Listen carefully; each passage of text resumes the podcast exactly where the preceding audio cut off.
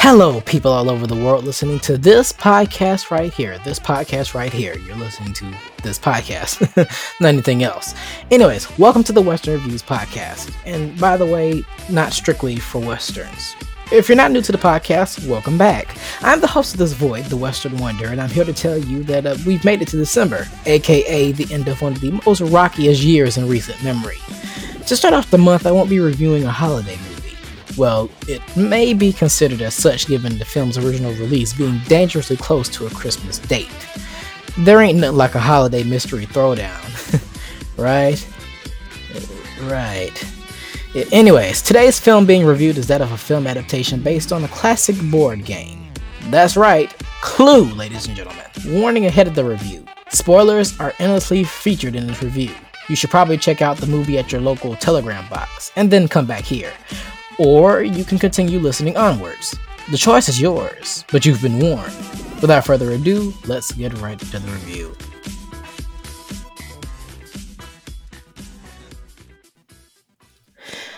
Flashback to the 40s when a mystery board game was created. It was called Cluedo, or simply Clue in the US, and the objective of the game is basically a whodunit case. It'll be explained as I review the film. Anyways, Clue or Cluedo would spawn a franchise of various recreations of the game on film, television, theater, and literature. Flash forward to the 80s when the film script was being worked on. John Landis, yes, that John Landis, who would go on to write most of the film's script but would be unavailable to direct the movie, who was joined by Stephen Sondheim and Anthony Perkins at some point during that production, were names that floated around Clue's script. The script was finally completed by Jonathan Lynn, who would go on to work on My Cousin Vinny in 1992. However, most of his other works haven't been very well received.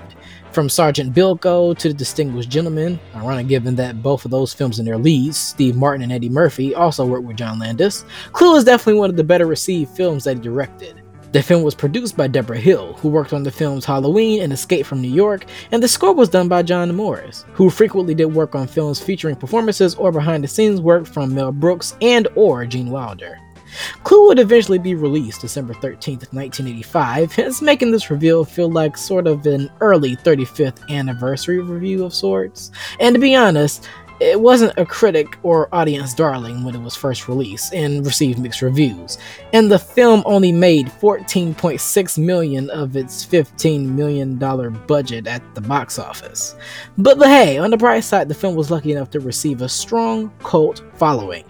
With some of this trivia in mind, let's get to the synopsis. Once again, I warn you everybody out there, spoilers are coming. Spoilers are coming. Alright, let's get right into it. After the film opens with cloudy skies during a dark, mysterious night in New England, circa 1950s, a mysterious man sporting a fedora drives up to a mansion and menacingly begins his walk up to the front entrance. Well, until he's stopped dead in his tracks by two guard dogs. However, he has a distraction, code for dog treat, to keep them busy as he enters the home, taking a load of dog crap he accidentally stepped on with him. The dog's face when this dude realizes his crap shoe is priceless. Hey, what are you looking at? Perhaps you should have looked at where you were going, sir. The man who enters takes off his belongings, revealing a butler esque outfit, and enters the dining hall where a maid, with visible dancing ratatas, appears to be cleaning up.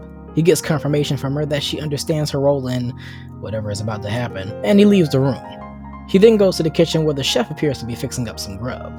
He gets a more straightforward answer from the chef with a knife to his neck. Geesh, this guy's already pushing his limits around here, and it hasn't even been five minutes. At this point, it's obvious that this must be a party of some kind. Then, a guest appears. For this party, all of the guests are to be addressed by a pseudonym and not their actual names. Pretty faithful to the original board game so far. The first guest is Colonel Mustard, played by Martin Mull. The butler's fake name is also revealed to be Wadsworth, played by Tim Curry. Wadsworth takes Mustard to the diner hall with the maid as the doorbell rings again. The second guest, Mrs. White, played by Madeline Kahn, arrives and joins Colonel Mustard and the maid, who goes by the name of Yvette, in the dining room hall. Mrs. White seems to turn a cold shoulder on the maid as she breezes past her. We immediately cut to a woman who's having car trouble in the middle of a street, and a peculiar fellow picks her up and takes them to their destination, the same location of the mansion where this party will be held. Meanwhile, the third and fourth guest, Mrs. Peacock, played by Eileen Brennan, and Mr. Green, played by Michael McKean, arrives. The final two guests riding together in the car go by the fake names of Miss Scarlet, played by Lesley Ann Warren, and Professor Plum, played by Christopher Lloyd, who I swear I've seen him play another role in another blockbuster flick earlier that year. I just can't put my finger on it right now, maybe later. As sort of awkward introduction from Wadsworth seems to commence, he's interrupted by the chef who announces that dinner is ready. After dinner is served to everyone, conversation between any of the guests at first is minimal, until Mrs. Peacock breaks and starts a conversation. Well, someone's got to break the ice, and it might as well be me. I mean, I'm used to being a hostess. It's part of my husband's work, and it's always difficult when a group of new friends meet together for the first time to get acquainted. So I'm perfectly prepared to start the ball rolling. I mean, I, I have absolutely no idea what we're doing here, or what I'm doing here, or what this place is about, but I am determined to enjoy myself, and I'm very intrigued. And oh my, this soup's delicious, isn't it? Okay, so not exactly how she was expecting it, but not far off the apple tree. Then the guests gradually start to get to know each other further through their good and very bad flaws. Most, if not all, the male guests work or are associated with government or educational groups. Professor Plum has been on a fire for with female students. Mrs. White's husband is actually dead. Mrs. Peacock's of her husband is still in election. No, but seriously, she she really did help her husband steal an election. What's up with that? There's plenty other crazy things to digest in the scene here. But eventually, the seventh guest, or the host, arrives. The quote unquote host of this party goes by the alias of Mr. Body, who's played by Lee Ving, who only know for fronting a punk rock group who was on the list of the most infamous sets on Saturday Night Live. But the musicians and actors connection does not stop here for this movie, folks. Stay tuned. Wadsworth claims that Mr. Body is blackmailing all of the guests and himself, which switches the mood of Mr. Body very quickly. He definitely makes it obvious that he does not want to be at this party anymore and refuses to stay in the same room as Wadsworth. He even attempts escaping at one point, but no avail as the clever butler has taken maximum security around the house, including angry guard dogs on standby. He gives up on escaping and proceeds to bring a suitcase out to the study hall. And upon opening it, the case is filled with mysterious presents in a black box and a purple tie. Mr. Body passes it around to his fellow guests and asks for them to open it. Each of the guests have a different, er, um, gift. Yeah, yeah, a gift. Miss Scarlet was given a candlestick. Mrs. White was given a rope. Mr. Green was given a lead pipe. Colonel Mustard was given a wrench. Professor Plum was given a revolver. And Mrs. Peacock was given a dagger. Now, please remember this lineup as time goes on because things are going to get pretty shaky down the road. Now, back to Mr. Body.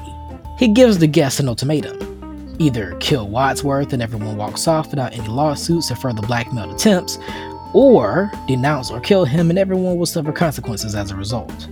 Quick interjection here. Even though the character's performance of Mr. Body here was just mad at me, since most of the time it's just sitting there with that same smug on his face, I thought it was clever to use Wadsworth's own words over my dead body when he mentioned the keys to the front door of the mansion being in his possession. Now, before anyone makes the move, Mr. Body cuts the lights off for a nice game of dark cat and mouse. And then. Boom, bang, bang, bang. The lights are cut back on moments later by Mrs. Peacock, and whelp, Mr. Body's body is on the ground. He appears to be dead but has no visible wounds on his body. Professor Plum theorizes that he was probably poisoned. He says as Mrs. Peacock takes a drink and immediately loses it after hearing that theory. It only takes Mr. Green's Ike T backhand to calm her down. A scream is heard, and the guests run to the room where the scream was heard. It was a Yvette, who's frightened by all the happenings that are being tape recorded. Wadsworth then takes center stage to let everyone know that it was he who invited them to the home. I was a victim too. At least my wife was. She had friends who were socialists. After his wife committed death by suicide, Wadsworth was motivated to band all the black belt guests together to confront Mr. Body so he can confess about his wrongdoings and therefore have him incarcerated. Obviously, that didn't go to plan as Mr. Body is dead and no one knows who killed him yet. Not to mention that Wadsworth had already called the police a while ago, which pushes the investigation to a frenzied mess. After going through the usual I didn't do it isms, they realized that the only other person in the house with them, who they haven't heard from in a while by the way, was the cook. Everyone piles into the kitchen, but the cook isn't there. Hmm.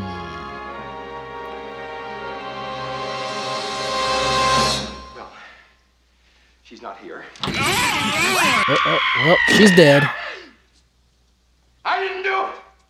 There is something different about the cook's death than Mr. Body's death. There is an actual visible wound that shows that she was killed with a dagger. Who was given the dagger earlier? Mrs. Peacock. However, she says that she placed the dagger down back in the hall, so someone had to have taken it with them. Everyone returns to the hall as Colonel Mustard finds a piece of evidence that looks to be against him, and another scream is heard. This time, it's Mrs. Peacock, who discovers Mr. Body's body, now with visible wounds. Wadsworth loudly reminds us the purpose of finding out the killer, a la the board game, That's what we're trying to find out! We're trying to find out who killed him, and where, and with what. There's no need to shout! I'm not shouting! Alright, I am! I'm shouting! I'm shouting! as the I'm candlestick hiding above the closet entrance knocks him out. As he hides the evidence, a motorist who's stranded on the road arrives, setting the guest off guard at first. After Wadsworth leaves the motorist in another room with a phone, the guests demand that he gets rid of the key to the location containing the weapons. After Colonel Mustard and Wadsworth have a back and forth about whether there are any other guests around the house, the Colonel proposes that everyone split up in pairs to search the premises for any surprising trespassers. Wadsworth is paired with Mrs. White, Colonel Mustard is paired with Miss Scarlet, Mr. Green is paired with Yvette, and Professor Plum is paired with Mrs. Peacock. The search seems to go down well, even though everybody else is just about scared as the other, until the motorist was discovered to have been killed with a wrench by Miss Scarlet and Colonel Mustard. And to make matters worse on their hands, they're locked in. Slapstick ensues, but the door is eventually opened by Yvette wielding the revolver. After the two are calmed down, the doorbell rings once again. At this stage, everyone's afraid for their lives, but it's only a police officer who's investigating the motorist's vehicle outside, also asking for a phone. Wadsworth also follows this trend of locking in the guest. Nothing strange there, right? However, the police is the only new guest thus far to actually get the door unlocked by Wadsworth, who has a call from the FBI on line 1. While he takes the call, the cop demands an explanation of what's going on, and the guests splutter about creating a scene where everyone, excluding Mr. Green and including the dead bodies as plus ones, are all romantic and lovey dovey. The cop sees no problem in the scenery, which causes a misunderstanding on Wadsworth's end, due to him being on the phone during all this, because after all, this is only America, a free country, right? Right. The cop asks to re enter the room to make a phone call, and Wadsworth complies as the other guests resume their split up investigations. Things get worse the second time around as the electricity is shut off. During the electric shuffle, Yvette is killed with a rope, the cop is killed with a lead pipe, and that singing telegram girl, a cameo from Go-Go's guitarist Jane Wiedlin, is shot by the revolver. More slapstick ensues with table bumping, evil Jack in the Box clowns, and running into a shower, but the electricity is turned back on shortly after. The guests identify all of the newly dead bodies as Wadsworth finally pieces together who done it. He breaks down all of the events of the movie thus far, which is nothing but hilarious to see this guy running around speeding up his dialogue and assuming with that everyone is keeping up. To shorten what he's saying, as the explanation goes on for a while, is that the people murdered were connected to Mr. Body as they had top secret information about each of the guests. A pesky evangelist quickly interrupts Wadsworth's explanation, but he's warded off by Mrs. Peacock. This is where the conclusion gets interesting. Now, the movie doesn't have one ending but three, and it's up to the audience. There were originally four endings, so I'll briefly mention the fourth ending and its purpose after the other three and my personal favorite. Starting off with ending number one.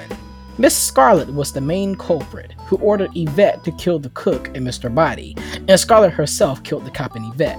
After a misunderstanding about the amount of bullets, There are no more bullets left in that gun. Come on, you don't think I'm gonna fall for that old trick. It's not a trick. There was one shot at Mr. Body in the study, two for the chandelier, two at the lounge door, and one for the singing telegram. That's not six. One plus two plus two plus one. Uh-uh. There was only one shot that got the chandelier. That's one plus two plus one plus one. Even if you were right, that would be one plus one plus two plus one, not one plus two plus one plus one. Okay, fine. One plus two plus one. Shut up! Miss Scarlet is arrested by that evangelist from earlier who was actually a cover up chief for the FBI. Wadsworth, don't hate me for trying to shoot you. Frankly, Scarlett, I don't give a damn. As I was trying to tell you, there are no bullets left in this gun, you see? Then there's ending number two. Mrs. Peacock is the culprit who killed all of the victims to get rid of anyone who knows about her election rigging history, or any other unprofessional deeds for that matter. Wadsworth suggests that everyone hides the evidence and leaves the mansion as if nothing ever happened. Mrs. Peacock agrees with this, and as she departs the premises, the chief from Ending 1 stops her dead in her tracks and arrests her.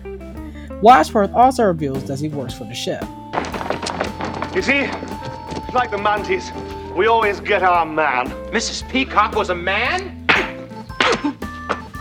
Would anyone care for fruit or dessert? Was actually redubbed because in the original cut, she was actually shot and killed by the chief, but it was considered too dark, so mm, we got this. And finally, the final ending. Well, ending number three, the, the ending that actually made the cut. Everyone, well, most of the guests, are the culprits. Professor Plum killed Mr. Body, Mrs. Peacock killed the cook, Colonel Mustard killed the motorist, Mrs. White killed Yvette, and her reaction to her being caught was hilariously ad-libbed by Madeline Kahn. Yes, I did it. I killed Yvette. I hated her so much. It it the it flamed, flames, flames on the side of my face, breathing, breathless. And Mrs. Scarlet, impressed with Wadsworth's stunning Perry Masonisms, killed the cop. That leaves one guest, Mr. Green, who was immediately suspected for killing the singing telegram girl.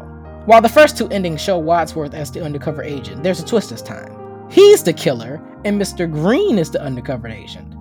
On top of that, Wadsworth actually ended up being the real Mr. Body in this story. So, the man that Professor Plum killed was his butler with a different name. Wadsworth, I mean Mr. Body, is shot by Mr. Green, and the feds left by the chief from the other endings comes in to arrest the guests. And we seem to end off on a Okay, Chief, take him away. I'm gonna go home and sleep with my wife. oh, oh, oh yes, and Mr. Green was using his sexuality of being a gay man as a cover up from earlier. I know the third ending may be favored to some because Tim Curry is gonna Tim Curry, but the second ending with Mrs. Peacock's brilliant character transformation from innocent to plain evil seemed the most realistic of endings as both the first and third endings may have inaccurate facts thrown in there about the victims and their killers. Then there's that fourth ending I said I was going to mention that didn't make the cut in the film. In this ending, Wadsworth committed all the murders because he was going bonkers. On top of that, all the guests' drinks, except Mr. Green's, because if I recall from earlier, he rejected any drinks, were laced with poison, and therefore everyone who drank alcohol is going to die soon. Wadsworth leaves, and as he gets in the vehicle, he's mauled by those guard dogs from earlier. Due to his dark nature, the ending was cut, but it explains why he wasn't with the other guests in earlier scenes. There was another experimental ending concept early on where there were more endings where in each ending, each guest had killed all the victims. But due to not feeling repetitive alongside time constraints, it was revised. And that's the movie, folks. Now, on to my final thoughts. The movie is filled with non-stop hilarity. It's just, just absolutely funny. Starting off with the scenery. The mansion looks very homey and comfy, and is a perfect setting for a story like this. Then there's the music. There's a nice balance of cookie numbers for the slapstick and dramatic numbers for the drama, and fits the general mood switches of the movie scenes. Then there's the cast themselves. Tim Curry is marvelous as always, playing the cryptic butler Wadsworth, and I know fans of his work definitely regard him as having the top MVP performance of the film. And while I agree with that, let's not forget the other cast members who each put a piece of their acting puzzles on the table to finish the big puzzle of acting, if you catch my drift. From Christopher Lloyd's wacky professor to Lesley Ann Warren's snarky Scarlet, all the performances in the film here are genuinely humorous and it keeps you laughing throughout, waiting for more. Definitely a must watch if you haven't seen it already, and if you haven't, please go see it. It's terrific, and it could open up a long discussion on who done it given the multiple endings. And once again, 35th anniversary. Terrific. One line of the Western Wonder, and I hope you enjoyed today's review. I'll return next week with a double movie holiday review, so stay tuned to my social media to find out what I will be reviewing then. So, in the meantime, I hope everyone out there is staying safe, bundling up, and getting ready for the holiday season and I'll see you all in the next one. Uh, I don't have a wife, so I'll just say my usual piece. Western Wonder out.